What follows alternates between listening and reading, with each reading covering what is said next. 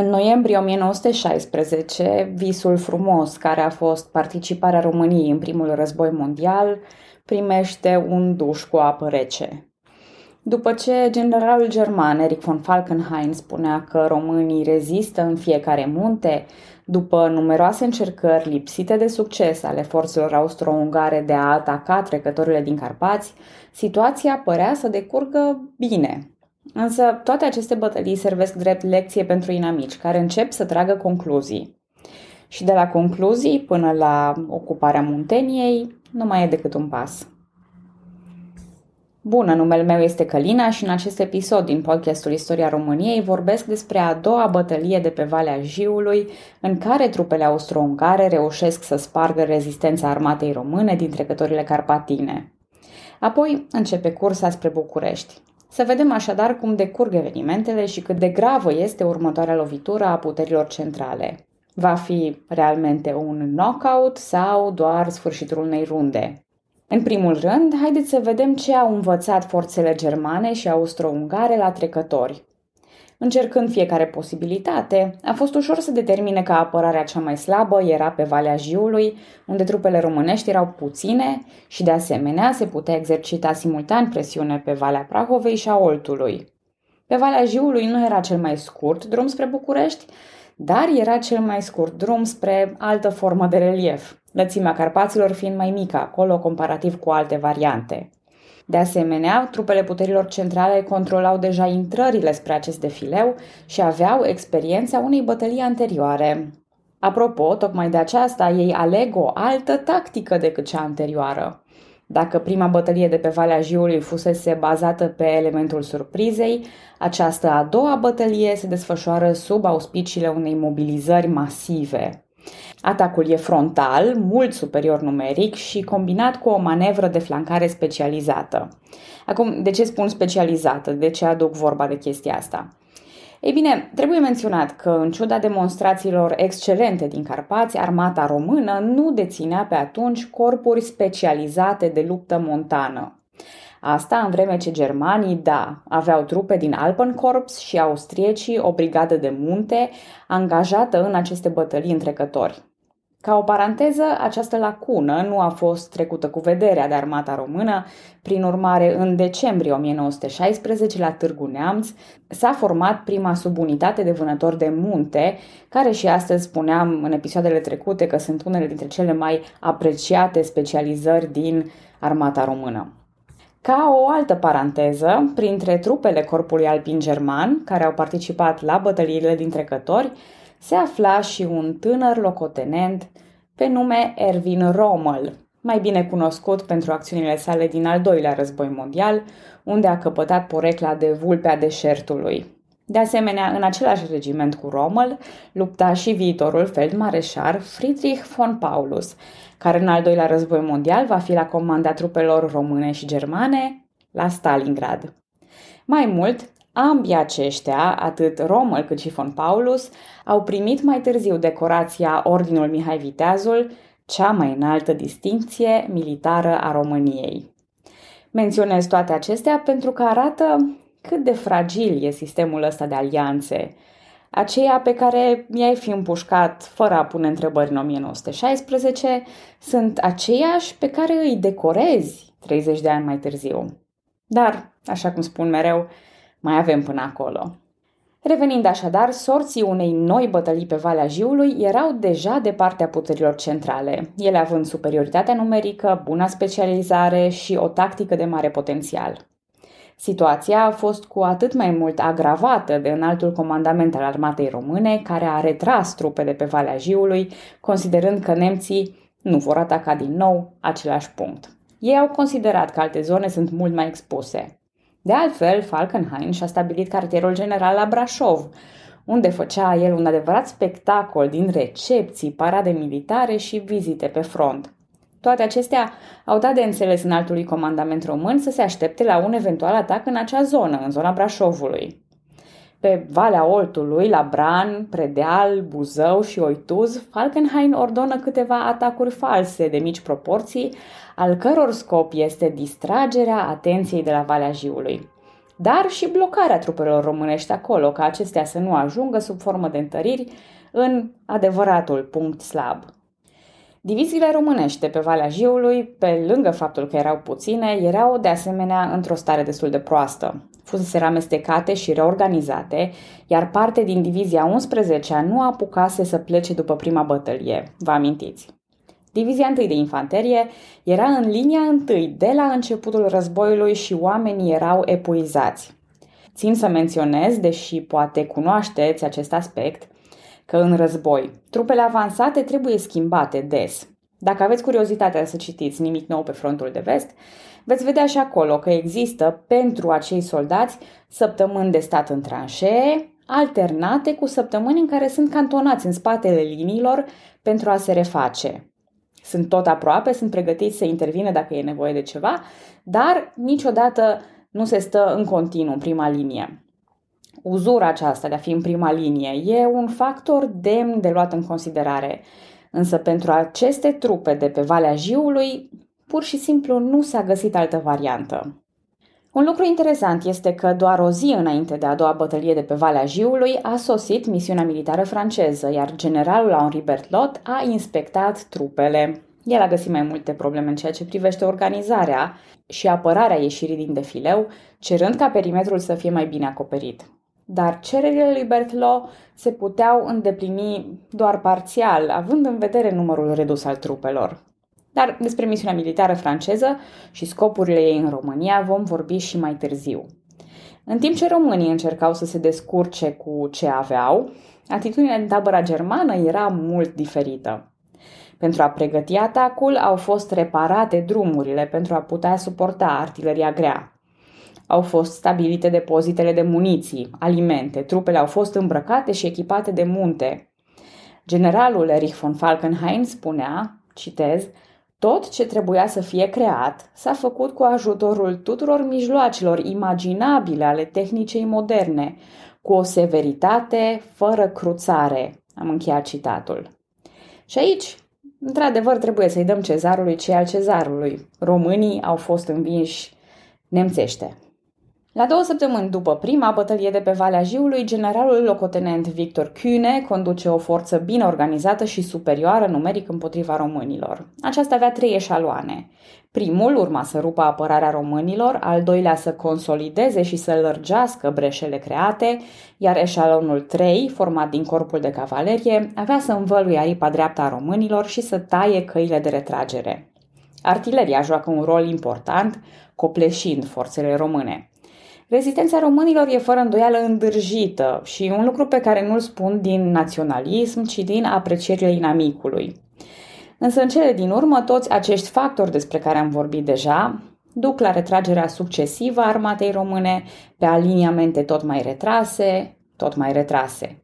După cinci zile de luptă, apărarea românească este finalmente ruptă, iar pe 14 noiembrie armata română e împinsă afară din defileul Jiului, o zi mai târziu fiind cucerite și orașele Târgu Jiu, iar apoi în timp Craiova, Râmnicu Vâlcea, Curtea de Argeș. Inițial, armata română voia să organizeze o apărare pe linia Oltului, prin care să intre în contraofensivă în Oltenia. Aceasta se dovedește a fi imposibil după ce inamicul reușește să depășească în mișcare acest aliniament. De asemenea, din sud, mareșalul von Mackensen trece acum Dunărea pe la Zimnicea, Singura variantă rămasă era o operațiune de apărare în câmpia Munteniei care să salveze capitala. Și ca să învârt puțin cuțitul în rană și să nu trec prea repede la câmpia Munteniei, la trei zile după bătălia de la Valea Jiului, țin să vă spun că trecătorile au fost blocate de un viscol puternic.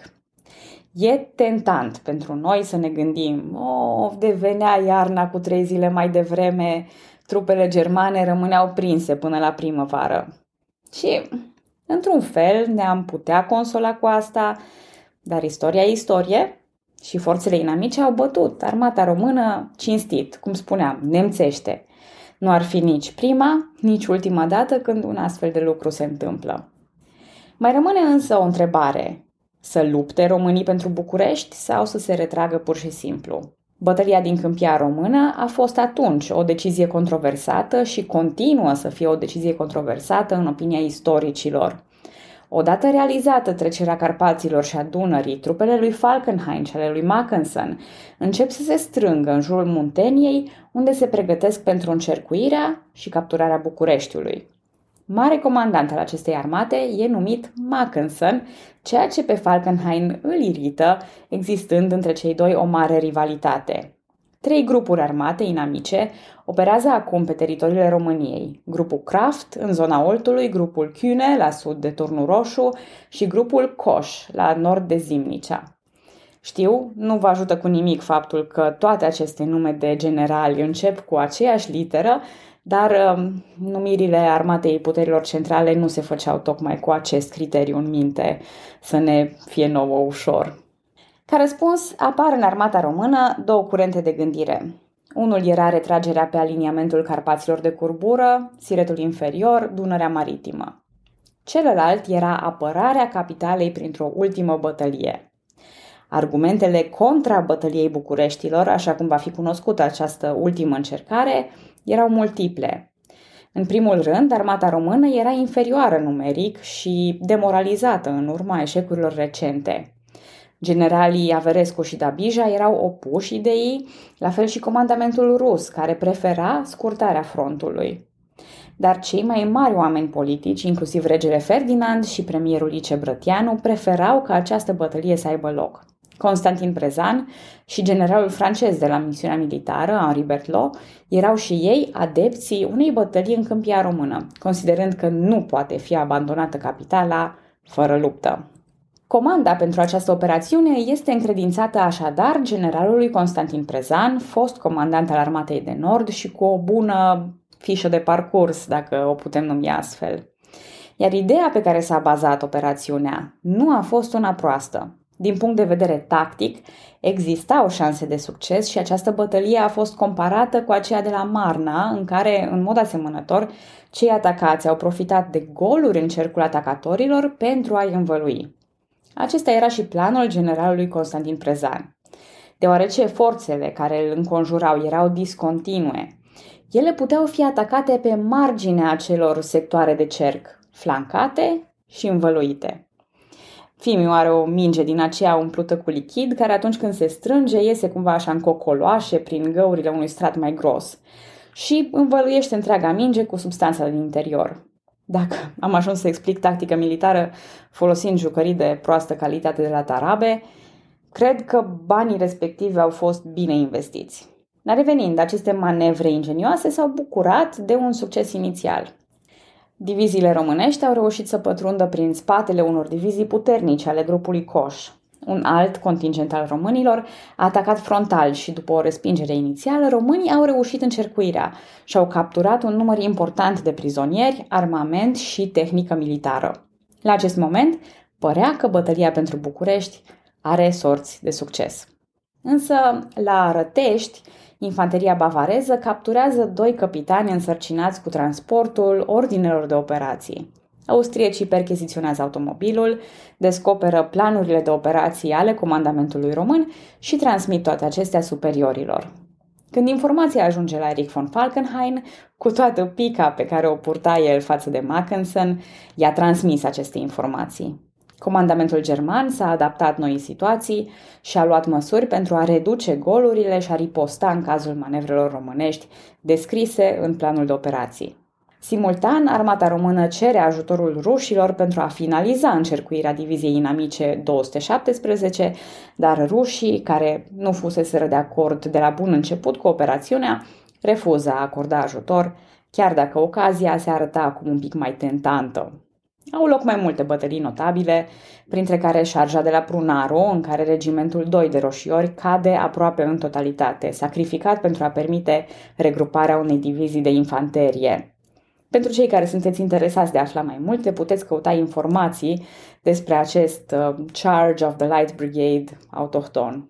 În curând, trupele puterilor centrale întorc roata și distrug grupul de manevră pe care conta armata română în acest demers. Drept urmare, armata, guvernul și parlamentul părăsesc Bucureștiul, care e ocupat la 6 decembrie 1916. Retragerea e dificilă. Pe drum au fost capturați 150.000 de soldați români, iar rușii au trimis întăriri pentru a opri avansarea germană. Putea fi și mai rău, dar starea proastă a drumurilor și vremea de iarnă au îngreunat înaintarea forțelor puterilor centrale, astfel fiind evitată încercuirea. În timpul retragerii, românii au făcut ceea ce știu ei mai bine din strămoși. Au mutat sau au ars rezervele de grâne și au distrus pe cât posibil sondele de petrol pentru a evita folosirea lor de către inamic. Cu toate acestea, germanii au reușit să repună în funcțiune sondele din jurul Ploieștiului, de unde, până la sfârșitul războiului, au extras peste un milion de tone de țiței.